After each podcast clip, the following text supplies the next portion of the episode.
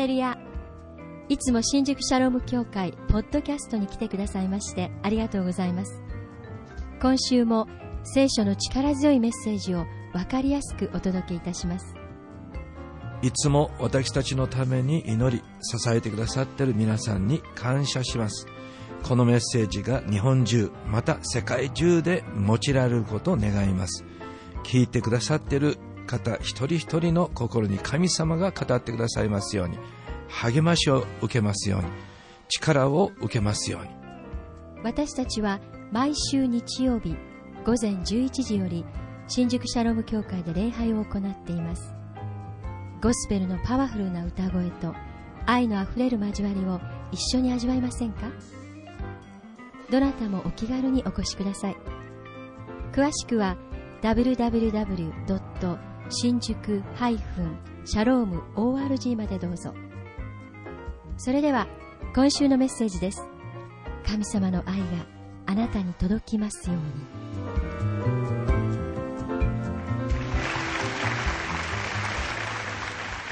すごい、ハレルヤ。ああ、燃やされますね。うん、これからの説教者は大変ですよ。もう、それ以上のメッセージを、お語らなくちゃ。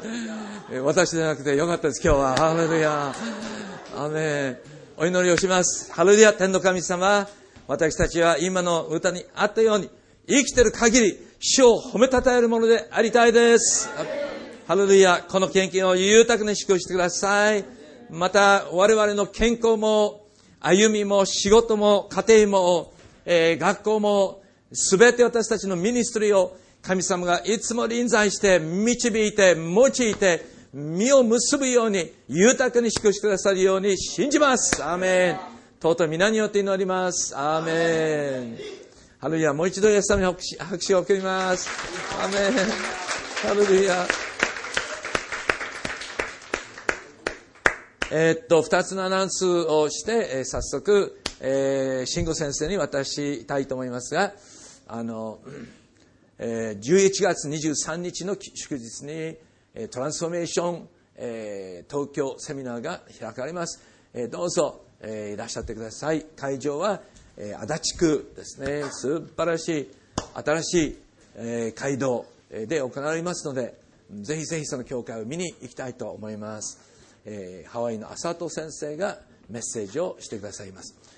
えーっと、それから12月4日、5日、土曜日、日曜日、2日間にわたって、ここで、えー中南米の最大級の教会、インターナショナルカリスマティックミッション、えー30万人、20万人から30万人ぐらいが集まっている、その教会の牧師が、なんと、我々の教会にいらっしゃってくださるんですね。すごいことだと思います。えーシーザ・カスティアノ先生のその特別集会をぜひぜひ私たちは参加して支えてまたたくさんのビジョンと恵みを力を受けたいと思います。新しい幻の油注ぎという題でその2日間のセミナーをしますのでえどうぞ期待してください。え土曜日は10時半と3時。で日曜日はあのえ6時半第4礼拝の時間になりますのでどうぞいらしてください。えそれでは、えー第3礼4礼拝がどんどんどんどん祝福され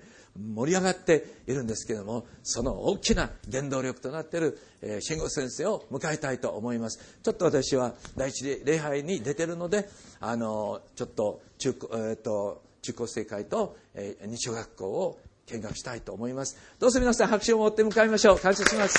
アメン。ハレルヤハレルヤ。えー今日もですね、本当に素晴らしい礼拝をもって賛美をもってですね、えーこのように皆様と共に礼拝捧げられることを感謝したいと思います。すべての、えー賛美を通しても、今の特別賛美を通してもですね、本当に神様によって新しく力を得る、えー人なることを信じてですね、えー共に私たちの神様に、えー心向けていきたいと願いますけど、皆さんお元気でしょうか？えー気がつけば10月も中旬になってですね、もう本当に、あれ？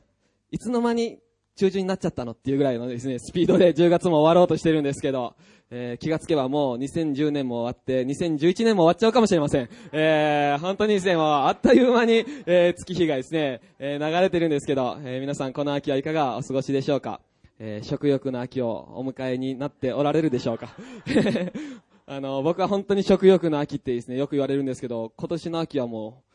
それをリアルに体験してですね、えー夏はもう一日一食でもいいと思ってたぐらいなんですけど、秋になってからもう食べたいって思いがですね、もう湧き上がってきてですね、ご飯食べた後でもまたお腹が空いて食べたいと思うのでですね、ちょっと自制をして、えー食べないようにしているんですけど、えーそれぞれにですね、様々な秋をですね、え迎えていることだと思いますが、えこの秋、え僕自身にとって一番、この、この秋をですね、言うとするならばですね、睡眠不足の秋なんです。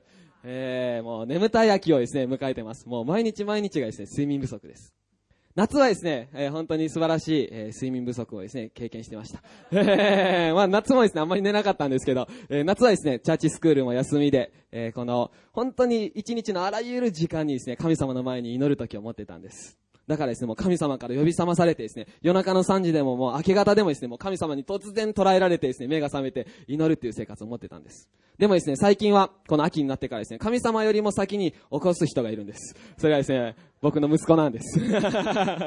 えー、もう40分おきぐらいに泣いてですね、えー彼をですね、こう抱っこして、はい、大丈夫だよ、お父さんだよ、って言いながらですね、こう部屋中歩きながらですね、まあ彼と一緒に祈るんです。えー抱いてるうちに彼が寝るから、また起こうとすると、また泣き始めるから、また持ってこう歩く。えーある一晩はですね、もう眠れないでも一晩中それをやるっていうこともですね、ありました。えーそういう感じでですね、えーこの睡眠不足の秋を迎えてるんですけど、えーしかし皆様のお祈りとですね、励ましもあって、えー子供も無事にですね、えー成長しても力強く大きくなってますので、本当にありがとうございました。えーハレルヤ感謝します。まあそういうふうにですね、私たちの人生の置かれている季節っていうのはですね、どんどん変わっていくんです。自由に神様礼拝することもできる時もあればですね、まあこの子供のためにこの自分を捧げなければならない、ある程度この本当に自分の自由を犠牲にしなければならないっていう時期もですね、通過します。私たちのし人生にはですね、それぞれの季節、それぞれのシーズン、この1年間の中にもですね、春、夏、秋、冬があるように、私たちは人生の中でも実り多い季節、豊かなシーズンをですね、生きることもあります。それとともにですね、もう荒野のようなシーズンをですね、通ることもあるんです。私たちは祝福されている、何をやってもうまくいくっていう時をですね、通ることもあれば、本当にうまくいかないということをですね、通る時期もあるんです。私たちはもう本当にもう感謝が止まらない。神様の臨在を満ち溢れてですね、それを味わう時期をですね、通ることもあれば、神様を見上げることができない。神様がどこにおられるのかわからない。まるで神様が御顔を隠されてしまった。そのように感じるですね、シーズンを通ることもあるんです。でも、どんなシーズンを通るときにも、神様は私たちと共にいてくださるんです。そしてそのような、どのような時期を通るときにもですね、私たちがこの人生の中でしっかりと神様の御心を成し遂げ、そしてですね、神様の御心が私たちの人生を通して解き放たれていくために、必要な今日のですね、一つのメッセージ。それは、信仰を持つっていうことなんです。今月、この3ヶ月のですね、最後の季節を通してですね、私たちは全てを魂の救いのためにというテーマで共に歩んでいます。そしてこの10月はですね、私たちのおねしもは一体誰なのか、つまりですね、私たちの周りの私たちが手を伸ばすべき人、傷ついている人、イエス・キリストに導く人は誰なのかというテーマで進んでいます。実際にそのような人々と関わるときにですね、ああ、もうこの人はもう無理だと思うことがもうしょっちゅうあると思うんです。この人はもう神様から一番遠い人だとですね、私たちは評価してしまうかもしれません。でもですね、だからこそですね、必要なのは信仰を持つということ。その人の今の現状の向こうにある、神様はどんな人でも変えることができるっていうですね、願いを持つこと。その信仰の歩みがですね、これからの3ヶ月間、また私たちの人生をかけてですね、本当に必要なこととなってきます。今日は、今日のですね、ちょうどデボーションの箇所のヘブルビテの手紙11章の中からですね、信仰によって私たちがこの人生を歩んでいくための秘訣を一緒に聖書の言葉を通してですね、その約束受け取っていきたいと願います。今日の鍵となる聖書の言葉をご一緒に読みしましょう。ヘブルビテの手紙11章1節から2節の言葉です。前に出ますので一緒にお読みください。はい。信仰は望んでいる事柄を保証し、目に見えないものを確信させるものです。昔の人々はこの信仰によって称賛されました。今日のですね、えーユースのデボーションガイドの方にもですね、その記事を書かせていただいたんですけど、えー数ヶ月前、私は、えーあるこの集会にですね、参加させていただいたんです。その集会の中でですね、この献金についてのものすごいいい教えとですね、励ましとチャレンジがあったんです。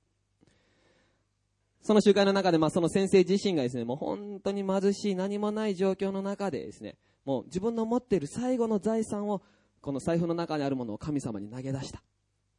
その結果ですね、その何倍ものこの経済の祝福が与えられることとなった。それだけではなくてですね、またその受けたものを全てお捧げしたところ、もう尽きることのない経済の祝福が与えられるようになったっていうですね、証しをされてたんです。その証を聞くうちにもうどんどんどんどん自分の中の信仰が引き上げられていって、そうだ、そうだ、もうその通りだと思ってですね、自分も捧げたいと思うようになったんです。そしてそのですね、献金のチャレンジのこの後ですね、ぜひ皆さんも献金しましょうというチャレンジがありました。その時も僕の信仰はマックスになってたんです。そうだもう僕も神様に捧げたいすべて捧げ切りたいと思ったんです。だからですね、もう財布の中にあったですね、もうお金を何にも考えないで全部投げ入れたんです。小銭入れもですね、もう全部投げ入れました。ハレルヤー私のすべてを捧げましたとですね、思ってですね、感謝したんです。でもその時は感謝だったんですけど、集会が終わってからですね、大きな不安が心の中にやってきました。あれ？そういえば、買えるお金をどうしようと思ったんです。電車代さえもないと思いました。もしかしたらカバンのどこかにお金が入ってるかもしれないと思ってカバンの全てを見たんです。どこにもありませんでした。10円すらなかったんです。しかしですね、えー、本当に僕の中のですね一つのプランがあったんです。それは駅まで帰るまでの間にきっと神様は責任を取って誰かに示して僕にお金をくれるに違いないと思ったんです。唯一ですね、あったのがですね、えー、あそこにおられる素晴らしい中村光子さんでした。えー駅でですね、別れるのにですね、僕は駅に入ろうとしないのでですね、ちょっと不思議がってたのでですね、事情を説明したんです。すべてを捧げきりましたと。したらですね、水子さんはですね、愛に満ちててですね、じゃあもう電車代はあげるわよってですね、言ってくださったんですけど、なんか説明してもらうのもですね、えー、これはちょっと違うかもしれないと思ってですね、いや大丈夫です。僕はもう神様に信頼してやったから、歩いて帰りますということでですね、えー、言ってですね、あ、水子さんありがとうございました。その行為を、あの、申し出てくださったんです。それまでのですね、駅に行くまでの間もですね、本当にもう超自然的な力が起こるっていうことを信じてですね、もう財布の中何度も見たんです。本当に5回ぐらい開きました。何度見てもお金入ってないんです。聖書の中まで見たんです。聖書の中入ってるかもしれない。やっぱりお金ありませんでした。結局ですね、僕はその信仰を持ってやった結果、自分がですね、取ることとなったのはですね、歩いて帰るっていう責任を取ることとなったんです。その会場からですね、新宿まで大体ですね、あの、迷子になったりして4時間かかったんです。夏の暑い中、本当にですね、その4時間歩いて帰る途中でですね、もう喉もカラカラになってですね、もう道もよくわからなくなって心細くなってですね、心の中に何度も何度もですね、いやー自分は本当に愚かなことをしたかもしれないって思いが浮かんできました。信仰な、信仰のこの決心なのかっていう思いがですね、湧いてきたんです。ただ自分はバカなことをやっただけじゃないか。無謀なことをやっただけじゃないか。そういう思いがですね、もう何度も何度も湧き上がってきたんです。でもですね、その歩くまでの間、これは信仰を持って神様に捧げたものだから、踏み出したことだから、最後まで神様に信頼しようと思ってですね、その4時間歩く時間をですね、不満を言ったり疑う代わりにですね、もう神様褒めたたいて神様に祈るですね、もう神様とのデートの時間にしたんです。えー、本当にですね、もう教会に着いた頃にはもう干からびてですね、もう 冷蔵庫にあったコーラも誰のかわかんないですけど、一気飲みしました。それぐらいですね、もうカラカラになってたんですけど、えー、無事に帰ってくれたことを感謝します。えー、そしてですね、それから、まあ、2日後のことです。えー、いきなりですね、全く予期しない、もう当てもしてないところからですね、なんとそこで捧げたものの10倍のこの収入がですね、入ってきたんです。ハレルヤ神様と思いました。素晴らしいと思ったんです。でもですね、それと同時にもう一つのチャレンジの思いがやってきたんです。これも全て捧げよう。ハレルヤ そしてもうこれが欲しいと思ったんですけども、欲しくなる前に捧げようと思って全てそれを捧げ切りました。捧げた時には心がもうスッとしたんです。でも家に帰ってからですね、もう何度思ったんです。ああ、これがあったら、あの、クーラーを買う足しになったかもしれないとかですね、必要なものを変えたかもしれないとかですね、これがあったらもっとこういうことできたのに、そういう思いが湧き上がってきたんです。でもですね、これも神様の前に信仰を持って捧げたことだから、最後まで神様に期待しようとですね、信じました。それからですね、数ヶ月の間にですね、なんと経済の祝福はもう満たされ続けているんです。もうある時にはですね、全くもう連絡も取ってない、電話もしてない方がですね、突然電話が来てですね、今から時間ありますかっていうことを言われました。その方がですね、突然来られてですね、まあその方の説明によるとですね、まあこの仕事が本当にうまくいって、突然もう臨時収入がですね、この大きく入ったそうなんです。その収入が入ってですね、これを何か神様のために使いたいと思った時にですね、新宿を通過しました。その時突然僕のことを思い出したらしいんです。あ、そうだこの経済を持って、この僕、あの、富田君を、まあ、慎吾君を祝福しようと思ったらしくてですね、そしてもう電車降りてですね、もう教会に来て、なんと経済の祝福を与えてくださったんです。そういうこともあってですね、もう様々な祝福を受けてですね、なんと、そこでですね、捧げたの、さらに10倍以上のですね、祝福が与えられました。つまりですね、初めに捧げたものから考えると、100倍もの祝福がですね、与えられることとなったんです。ハレルヤ本当に神様素晴らしいお方なんです。もう人の目には馬鹿げたこと、無謀なことのように思えることでも、神様信頼して踏み出すとき、神様はその責任を取ってくださるお方なんです。私たちの思いも超えて報いを与えてくださるお方なんです。今日の聖書の言葉にですね、書かれてます。信仰は望んでいる事柄を保証し、目に見えないものを確信させるものです。昔の人々はこの信仰によって称賛されました。これはですね、まあ、リビングバイブル訳の訳を読むとですね、信仰は願い事が必ず叶えられる、叶えられるという不動の確信です。何が起こるかわからない行く手にも、望み通りのことが必ず待ち受けていると信じること。つまり信仰によって歩むっていうことはですね、もう目の前に変化は起こってなくても、何もこの確信、この確証がなく、なかったとしてもですね、物質的な確証がなかったとしても、馬鹿げたことのように思えたとしても、無謀なことのように思えたとしても、必ず神様は私のことを覚えてくださっている。そして必ず神様はもう約束した、するだけではなく、それを実現させてくださると信じて踏み出していくこと。これがですね、まあ信仰の歩みなんです。そしてこのヘブル人への手紙にですね、11章の中に書かれているたくさんのこの信仰者たちはですね、その信仰によって称賛されたと聖書に書かれています。彼らは信仰により弱いものなのに強いものとされました。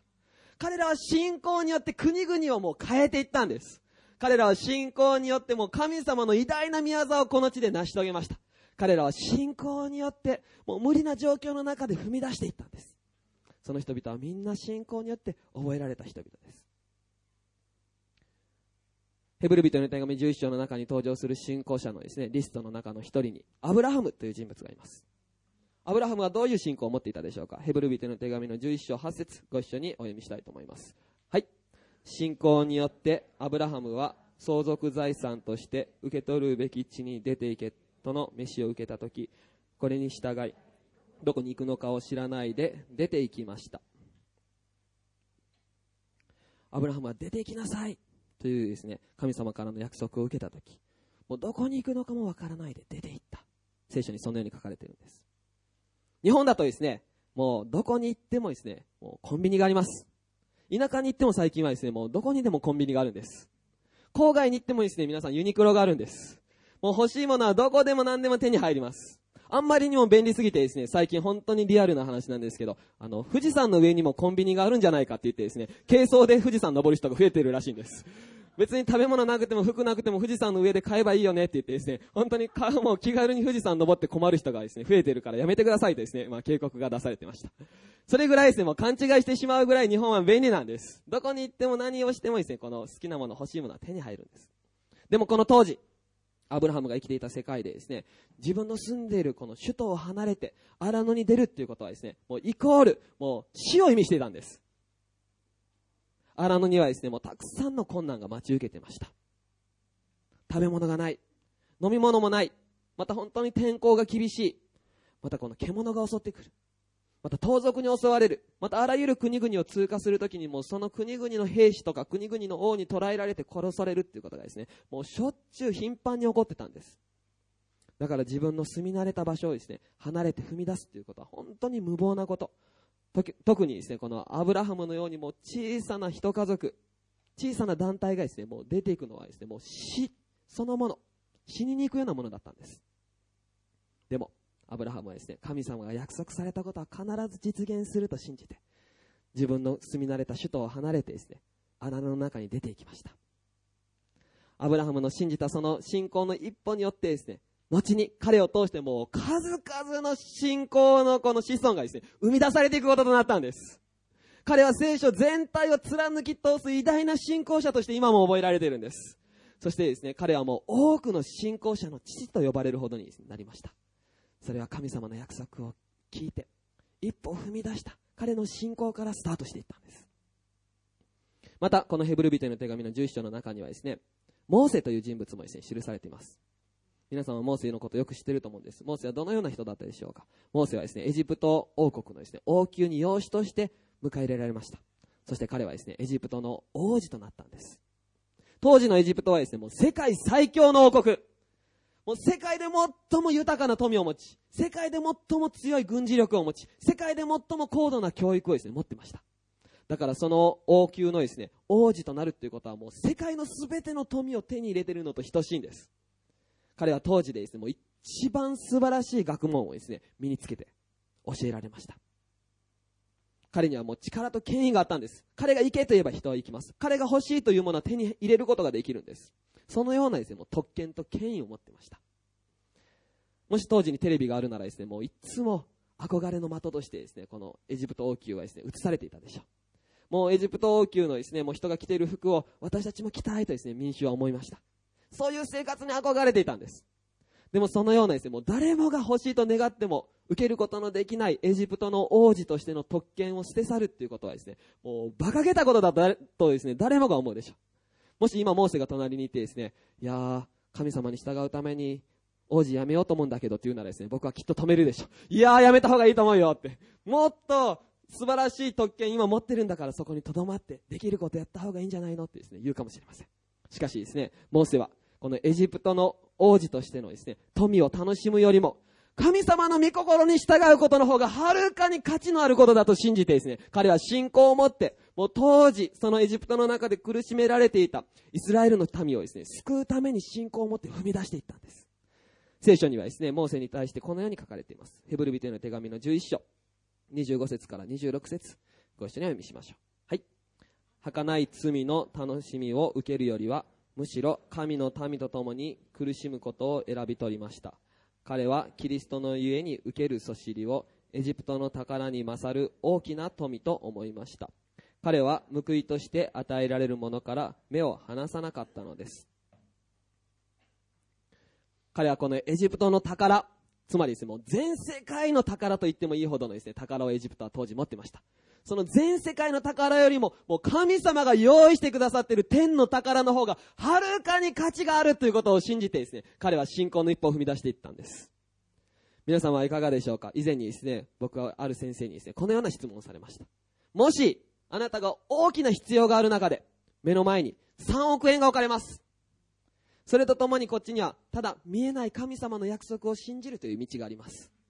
どっちを受け取ってもいいんです。あなたはどっちを受け取りますか？そのような質問されたんです。僕はですね、もう真剣に考えました。もちろん、何の必要もない状況の中ならですね、間違いなく神様を選ぶって言うと思うんです。しかしですね、もう大きな必要がある中でそれを目の前にするとですね、もう間違いなく3億円を選んでしまうかもしれません。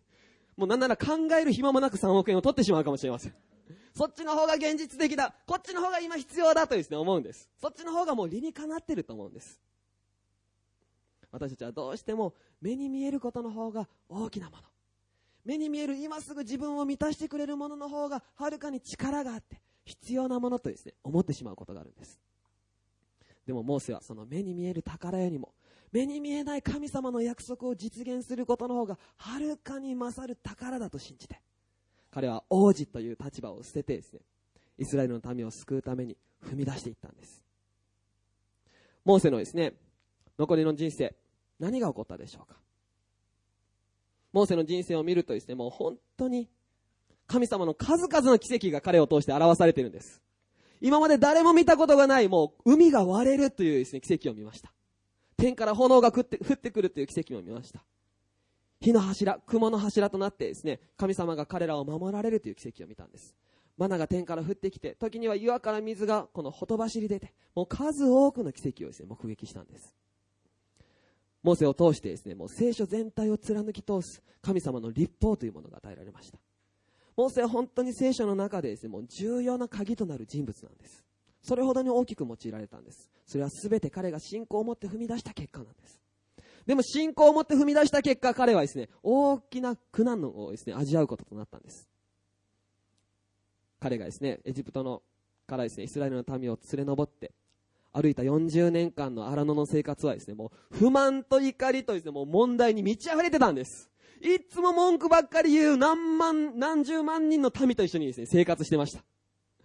もう問題が解決したら次の問題。必要が満たされたら次の必要、毎日毎日毎日毎日新しい問題が起こ起こり続けたんです。そんな中でですね、イスラエルの民は声を上げていつも言いました。過去に戻りたいって言ったんです。昔の生活の方がはるかに良かった。昔に戻ろう彼らはですね、いつも昔に戻ろう、昔に戻ろうと言い続けたんです。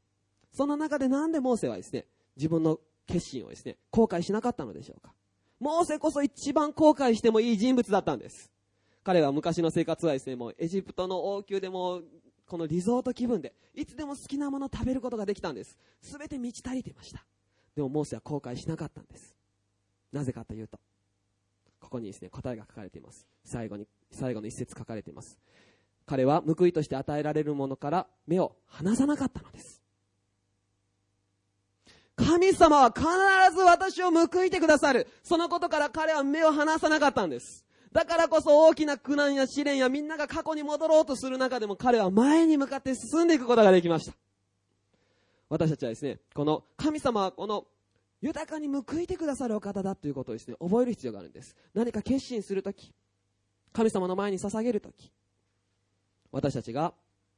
時間を神様の前に捧げるとき、お金を捧げるとき、また自分自身を神様の前に捧げるとき、自分がずっと握りしめ続けてきたものを神様の前に手放すとき、誰かを許すっていうとき、なんかもう自分が損をしてしまっている。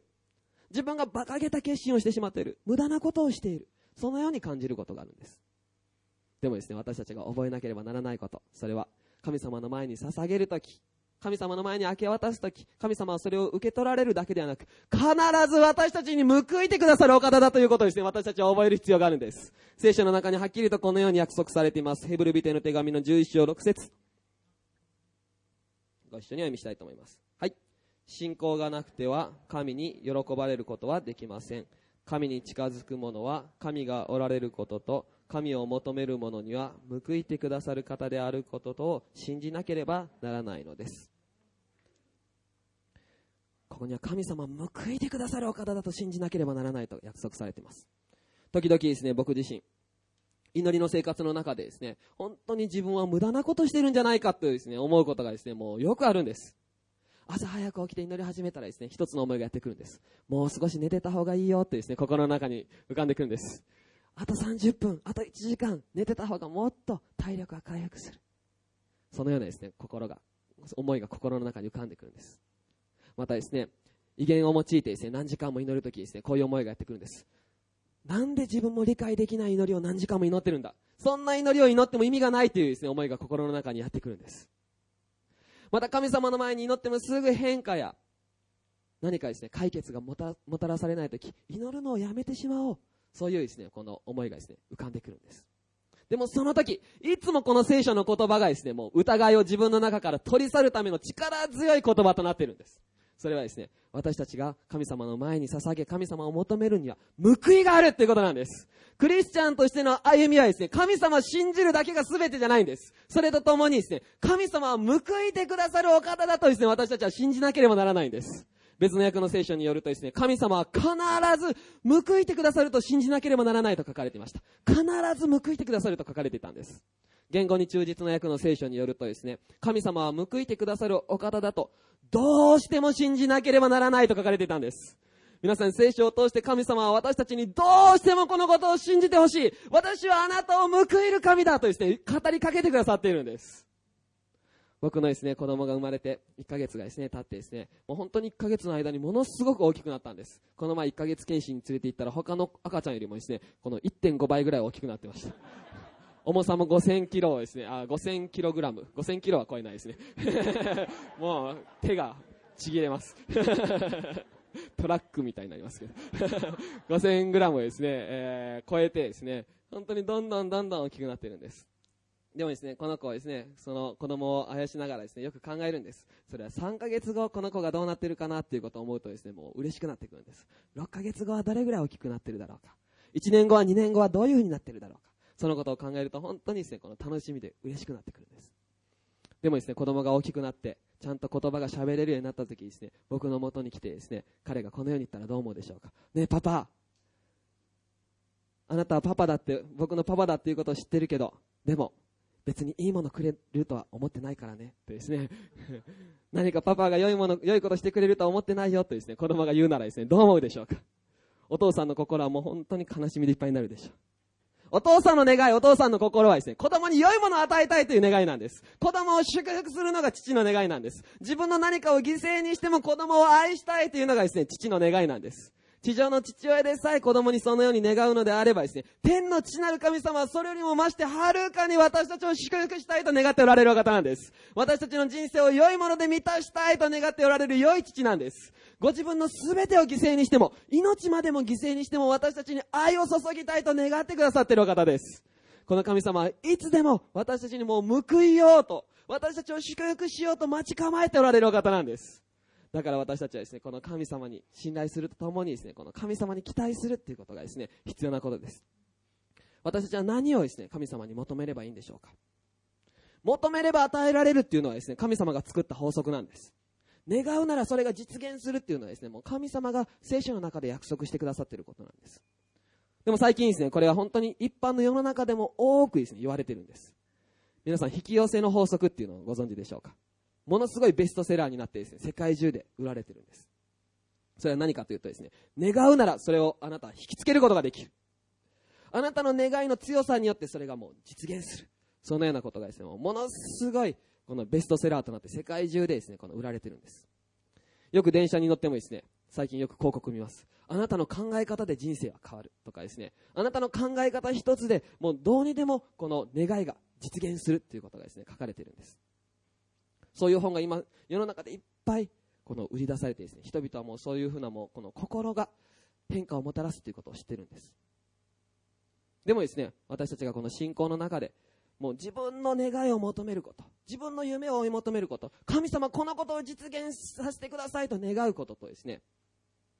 その引き寄せの法則、何の違いがあるんでしょうかそんなに違いがないかもしれません。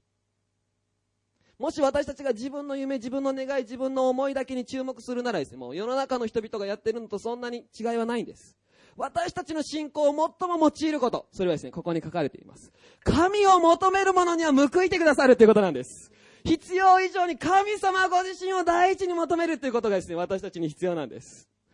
子供のことですね、また想像してみたいと思うんです。もしですね、子供が喋れるようになってですね、近くに近づいてきてですね、僕に言うんです。パパ僕ね、パパのことよりもパパが持ってるものが好きなんだっていうですね、パパの持ってるお金をちょっとちょうだいって言うならですね、どう思うでしょうか？またですね、子供が僕の元にやってきて言うんです。パパ、パパと一緒に時間あんまり過ごしたくないんだけど、でもね、パパにやってほしいこといっぱいあるから、あれやって、これやってねってですね、子供が言うならどう思うでしょうか？もちろん、愛する子供のためには何かやってあげたいと思うでしょう。でもそれをいつまでもやり続けたいと思わないでしょう。もしですね、でも子供がやってきてですね、このように言うならどう思うでしょうか？パパ、僕はパパと一緒にいることが本当に大きな喜びなんだ。別に何にもいらないから一緒にいたい。そのようにですね、言うなら、もうこの子のためだったら、どんなことでもやってあげたいと思うでしょ。私たちは時々神様の前に祈るときにもう神様との取引のようにですね、もう神様に訴えることがあるんです。神様、今すぐあれをやってください。もうこれをやってくださらなければもう私はもうご飯食べませんっていう神様に訴えるんです。神様あなたが動かなければ私は訴え続けます。そのようにですね、神様との取引をするんです。もちろんそのような信仰の祈りに神様答えてくださり、神様は見て動かしてくださいます。でもですね、本当に神様との関係の中で、神様がですね、喜ばれる願い、祈りはですね、神様、もう何にもいりません。あなただけです。私の心本当に満たすのはイエス様あなたです。私が人生かけて追い求めてるのはイエス様あなたご自身なんです。あなたと共に生きていくことが私の幸せ。そして私はいつまでもあなたの宮で、あなたの素晴らしさを見上げて、あなたの麗しさを本当に心に思い浮かべたい。本当にあなたが私の満足です。あなたが私の受ける土地。あなたが永遠の私の相続財産です。主あなたを愛します。そのように私たちがですね、神様ご自身を求めるとき、神様はそれに加えて必ず私たちの人生の全ての必要を満たしてくださるお方なんです。イエス様ご自身がそのように約束してくださっています。神の国とその義を第一に求めるなら、それに加えて全ての必要を満たされていく。だから心配するのをやめなさいと言われているんです。もし私たちが神様ご自身を第一に求めるならもう全てのことは副産物として神様との関係から生じる豊かな実として私たちの人生に実を結ぶようになっていきます。人々の救いにおいても経済の祝福においても本当に人々の癒しにおいても神様のために働く力を得ることにおいても全てのことは副産物なんです。それらが神様の愛を作り出すわけじゃないんです。神様の愛の関係からそれらが生まれてくるんです。もし私たちが神様を第一に愛することそれを選ぶならですね私たちの人生私たちの教会またこの国はですねますます神様のですねもう豊かな実で結ばれていくこととなります。共にこの神様を第一に愛するということ。私たちは終わりの時代の教会に生きる。今こそですねますますそのことをですねチャレンジしていきたい。そこを本当に中心にしていきたいと願います。そしてですねこのヘブル人の手紙の11章に出る信仰者たち。アブラハムもモーセも。またそこにはですね、詳しくは記されてませんが、ダビデも、また聖書に登場するですね、ペテロも、パウロも、みんな一つの共通点があるんです。それはですね、何かというと、彼らはビジョンを持った器でした。夢を持っていました。願いを持っていました。神様の約束を信じてたんです。また燃えるような信仰を持っていました。本当に神様にある計画を持っていたんです。でもそれだけではなく、それらが全部根底から打ち壊されることをですね、経験した人物だったんです。アブラハムは神様から自分の子孫から約束の子孫が生まれる。空の星のように海の砂のようにあなたの子孫はおびただしく増える。その約束をですね受け取りました。でもその約束を実現を見るのにはですねもう何十年間も何十年間も何十年間も彼はですね待たされ続けることとなったんです。とうとう100歳まで待たされ続けることとなりました。その何十年間も約束が実現しないという歩みの中でですね、彼は神様の友となっていったんです。すぐに変化が起こらなくても神様あなたを愛します。目に見える実現はなくても神様あなたに信頼します。あなたと共に歩み続けます。今日もフレンド・オブ・ガッドというですね、歌を歌いました。聖書にはですね、神様はアブラハムのことを友と呼んだと書かれているんです。約束が実現しないその試練の中でアブラハムは不満を言って神様を訴えるよりも神様と共に歩むことを自分の喜びとしたんです。モーセもそうでした。モーセには大きな夢があったんです。燃えるビジョンがありました。また彼にはもうみなぎる力があったんです。自分の力でイスラエルの民をエジプトから救い出す。それを成し遂げるんだ。彼の情熱は燃え上がっていました。でも彼の情熱はですね、間違った方法でなされ、そして彼はですね、間違ってエジプト人を撃ち殺してしまい、そのためにですね、もう40年間も逃げて、荒野で羊飼いとして生活することとなったんです。その期間に、この燃える情熱を持った野心家はどうなったでしょうかその40年間を通して聖書に記されている通り、地上で最も柔和でへりくだった器として変えられていったんです。彼がもう自分の夢が全て崩れた時神様は彼の前に現れ私はあるというものだ。私はあなたを通して偉大なことをこの地にする。神様の夢がもう信じられなかったほどの規模でですねもう彼の人生に解き放たれていくこととなりました。ダビデもそうでした。ダビデはもう若くしてゴリアテを撃ち殺しもう国中の注目の的となったんです。みんなダビデを褒めたたえました。そしてですね彼は若くして油注がれ王になることが約束された器だったんです。将来有望の若者でした。でもですねその全ての約束を受け全てのことを成し遂げた後彼はですねサウルから命を狙われてですね10年以上も逃亡生活を続けることとなったんです。でもその逃亡生活の10年ちょっとの間にですねもう彼を通してこの紙幣に記されている多くの神様へのラブソングが生まれていったんです。その期間を通してですねダビデは学びました。神様こそが私の羊飼いである。神様こそが私の酒どころである。神様こそが私の人生の土台である。神様こそが私を覆うお方。神様こそが私の満足。私の願いは神様と一緒に生きていくこと。最も大きな試練の中で、彼のうちに残ったのはですね、神様と共に歩んでいきたいという願いだったんです。また新約聖書に登場するペテロもですね、本当に燃えるような信仰を持ったですね、器だったんです。他の弟子たちよりもですね、もう人一倍強い自信と信仰を持ってました。十字架を直前にした時にですね、ペテロはイエス様にですね、言いました。他の多くの人々が、弟子たちが、私を、イエス様をこの知らないと言ったとしても、私だけは絶対にイエス様、あなたのことを知らないなどとは言いません。その自信があるんです。どこまでもイエス様あなたについていきます。命までもあなたのために捧げきります。ペテロはですね、もう自信に満ち溢れていたんです。でも実際、イエス様が捕らえられ、十字架につけられる、その歩みを目撃したとき、ペテロは何をしたでしょうかあんな奴は知らない。関係ない。全く知らない。呪いまでもかけてイエス様のことをですね、否定したんです。その時ペテロの自信とプライドはもう完全に壊れ去りました。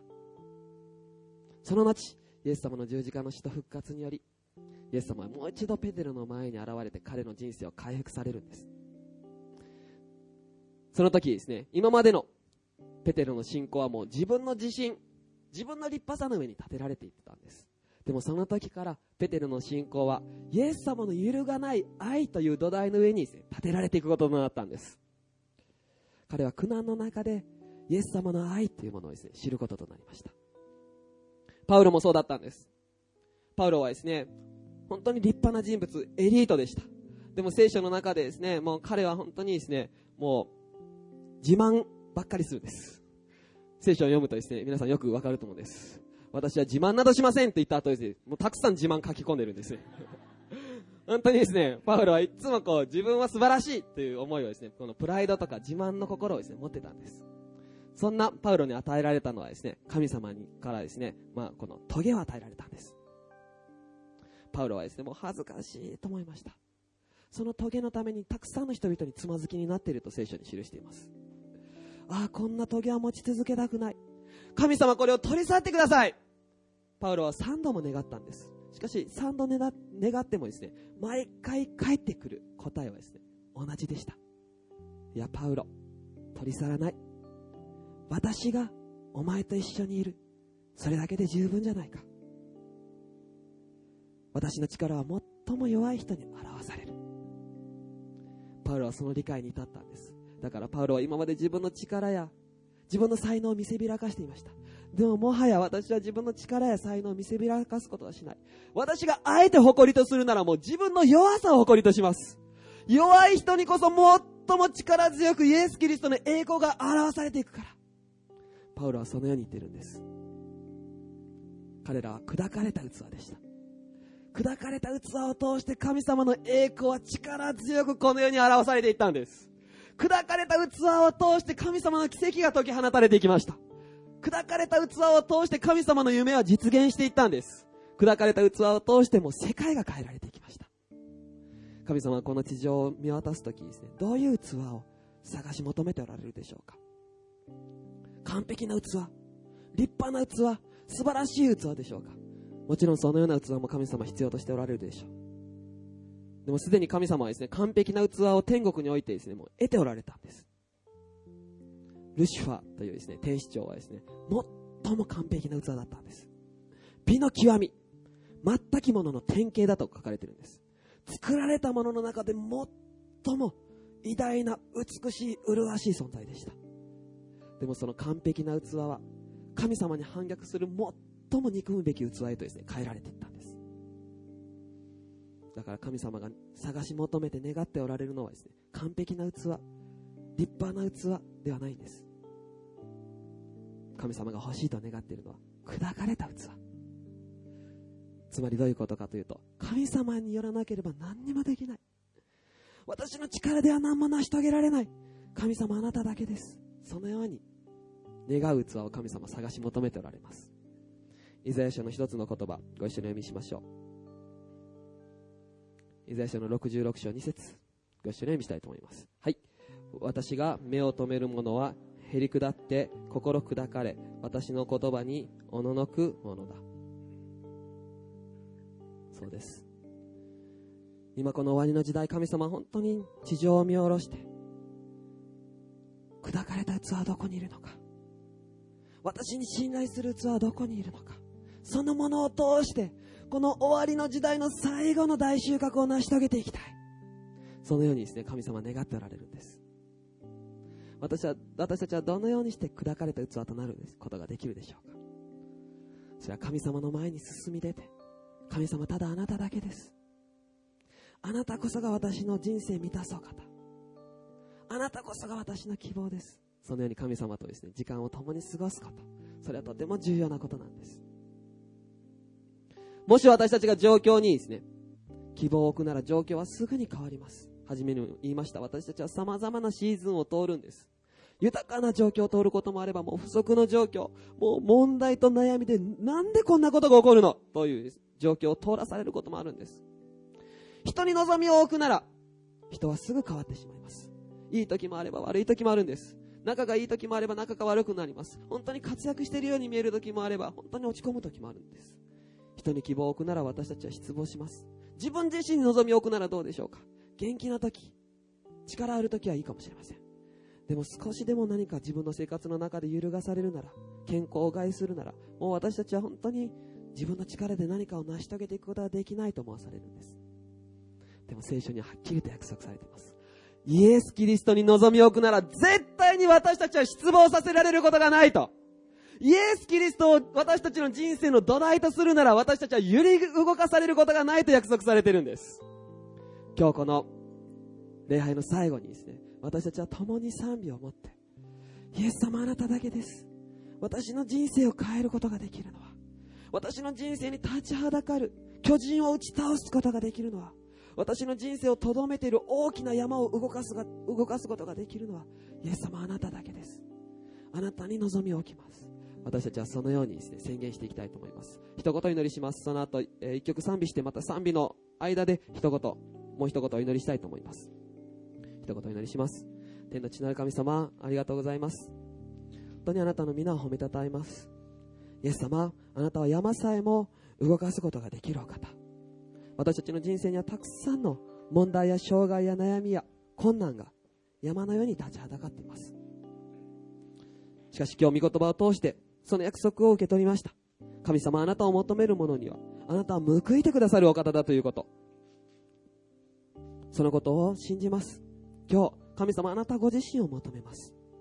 私の心をどうか困難な状況や目の前に立ちはだかる大きな試練の山ではなく、イエス様あなたへと向けさせてください。今、一曲賛美を持って、あなたの前に心注ぎ出します。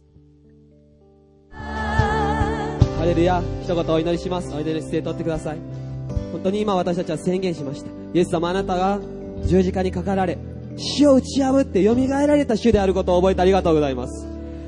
主は蘇りです。命です。主を信じる者にその復活の力が私たちの人生に働くことありがとうございます。今いろんな失望や悩みや痛みや問題や本当に自分の手では追うことができない人生の試練の真ん中に置かれている方もいるかもしれません。本当に人間関係結果はもう死んだような状態になっている。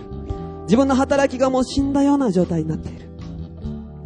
本当に私たちの生活はもう成り行かない。恐れと不安で心がいっぱいになってしまう。でも今宣言しました。イエス・キリストは復活の死であること。死を打ち破られたお方。この世の中で最も大きな試練と困難である死さえも打ち破ったイエス様は、私の人生のどんな試練をも打ち破る力があることを信じます。そのことを今自分のものとして受け取ります。イエス様の十字架は私のものです。そのように願われる方、それを受け取りたいと願う方、胸に手を当ててください。それは私のものですという思いを込めて、今自分の胸に手を当ててください。お祈りします。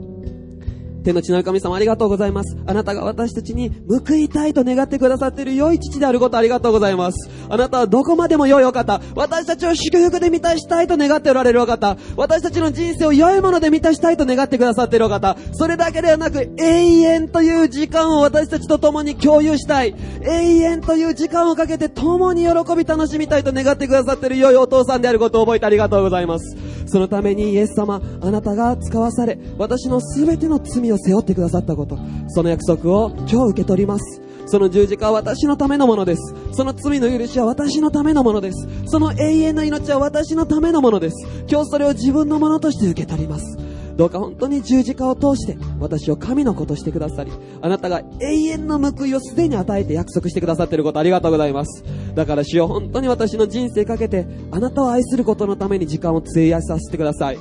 本当に私の心をどうか使ってあなたを愛することのためにフォーカスを当てさせてください。私の全てを本当に残りの残されている人生の時間を主よあなたを愛することのために使わさせてください。イエス様の皆によってそれを受け取ります。もう一つの質問をさせてください。アブラハムの人生は100歳から神様の約束が実現しました。モーセの人生は全てが打ち砕かれてもう80歳になった時に彼の人生の中に神様の約束が実現していったのです。ダビデは敵から追われ最も絶望的な状況の中で神様の力が彼を捉え彼の人生を通して神様の栄光を表されていきました。ペテロは神様から一番離れイエス様から一番遠くの時に彼の人生が回復され彼は教会の岩とされていったのです。パウロは棘を受け一番弱い時に神様の栄光が表されてきました。私たちは生きていると自分なんて用いられるべきじゃない。神様私を通して一体何ができるだろうか。何にも私のようなものにはできない。そのように思ってしまうんです。しかし神様はそのような私たちを通して今の時代に偉大な変化をなされるお方です。私たちの人生はこれからが一番豊かな実を結ぶ時だということを覚えてありがとうございますこれからの人生の中に信じられないほどの神様のこの奇跡と力と、もう油注ぎと、また働きと、恵みと、神様を知る喜びが用意されていることありがとうございます。そのために私を使ってください。私の人生はこれからです。それを受け取ります。そのように願われる方、その場所に立ち上がって、立ち上がる決心を持って、神様、私はあなたの前に捧げます。私を使ってください。私の人生はこれからあなたによって実を結ぶ時となります。これからが最も豊かな時です。これからが主をあなたともっともっと共に一つとなって歩んでいく時です。そのように願われる方その場所に立ち上がってください。私たちが立ち上がるということは信仰の一つの決心でもあります。今お祈りします。主よ私たちは立ち上がりました。今立ち上がって神様の前に自分自身を捧げています。どうか主よ本当に何よりもあなたを第一に喜ぶこと、あなたを第一に愛することをもう残りの人生の全ての時間をかけてさせてください。なぜなら永遠に残るものは神様あなたとの関係ですから、天国で永遠に残るのはあなたとの愛の関係ですから、今からすでにその永遠がスタートしていることを覚えて、残りの人生かけてあなたを愛することに私たちの人生のエネルギーを費やさせてください。それに伴い、本当に神様が私たちの人生に関わるあらゆることを成し遂げてくださることを信じます。私たちの会社の、私たちの仕事のもっも実り豊かな時期はこれからだということを信じてありがとうございます。私たちの家族にとって最も豊かな身を経験するのはこれからだということを覚えてありがとうございます。私たちの教会にとって最もたくさんの人々が救われて豊かな実を結ぶのはこれからの時期に用意されていることありがとうございます。私たちの働きを通して神様の力が解き放たれ、奇跡がなされ、癒しがなされ、予言が語られ、お死人が生き返り、神様の偉大な宮座がなされるのはこれからの時期だということを覚えてありがとうございます。これ、この日本の最も実りの多い時期はこれからの時期だということを覚えてありがとうございます。神様ご自身がこの日本全体を変えられる主であることを覚えてありがとうございます。そのために私たちは立ち上がります。主を私たちを持ち、豊かにこの今の時代で解き放ってくださいますように。私にはできません。あなたに全部ができることありがとうございます。だから全部主に栄光がありますように。愛するイエス様のお名前を通してお祈りいたします。今週のメッセージはいかがでしたか？このメッセージは、ポッドキャストの話だけで終わるのではなく、すべての人に対して約束されていることです。もしイエス・キリストを受け入れてみたいと感じられた方は、私と心合わせてお祈りください。イエス様、どうかあなたが私の心に触れてください。あなたを人生の主として迎えます。このシンプルな祈りを捧げた時あなたは新しく生まれ変わることができます。どうぞお近くの聖書を基盤とした教会を訪ねてみてください。あなたが新しい人生の一歩を踏み出したことを心から嬉しく思います。私たちは毎週日曜日午前11時より新宿シャローム教会で礼拝を行っています。ゴスペルのパワフルな歌声と愛のあふれる交わりを一緒に味わいませんか？どなたもお気軽にお越しください。詳しくは www. 新宿ハイフンシャローム ORG までどうぞ。神様の愛があなたに届きますように。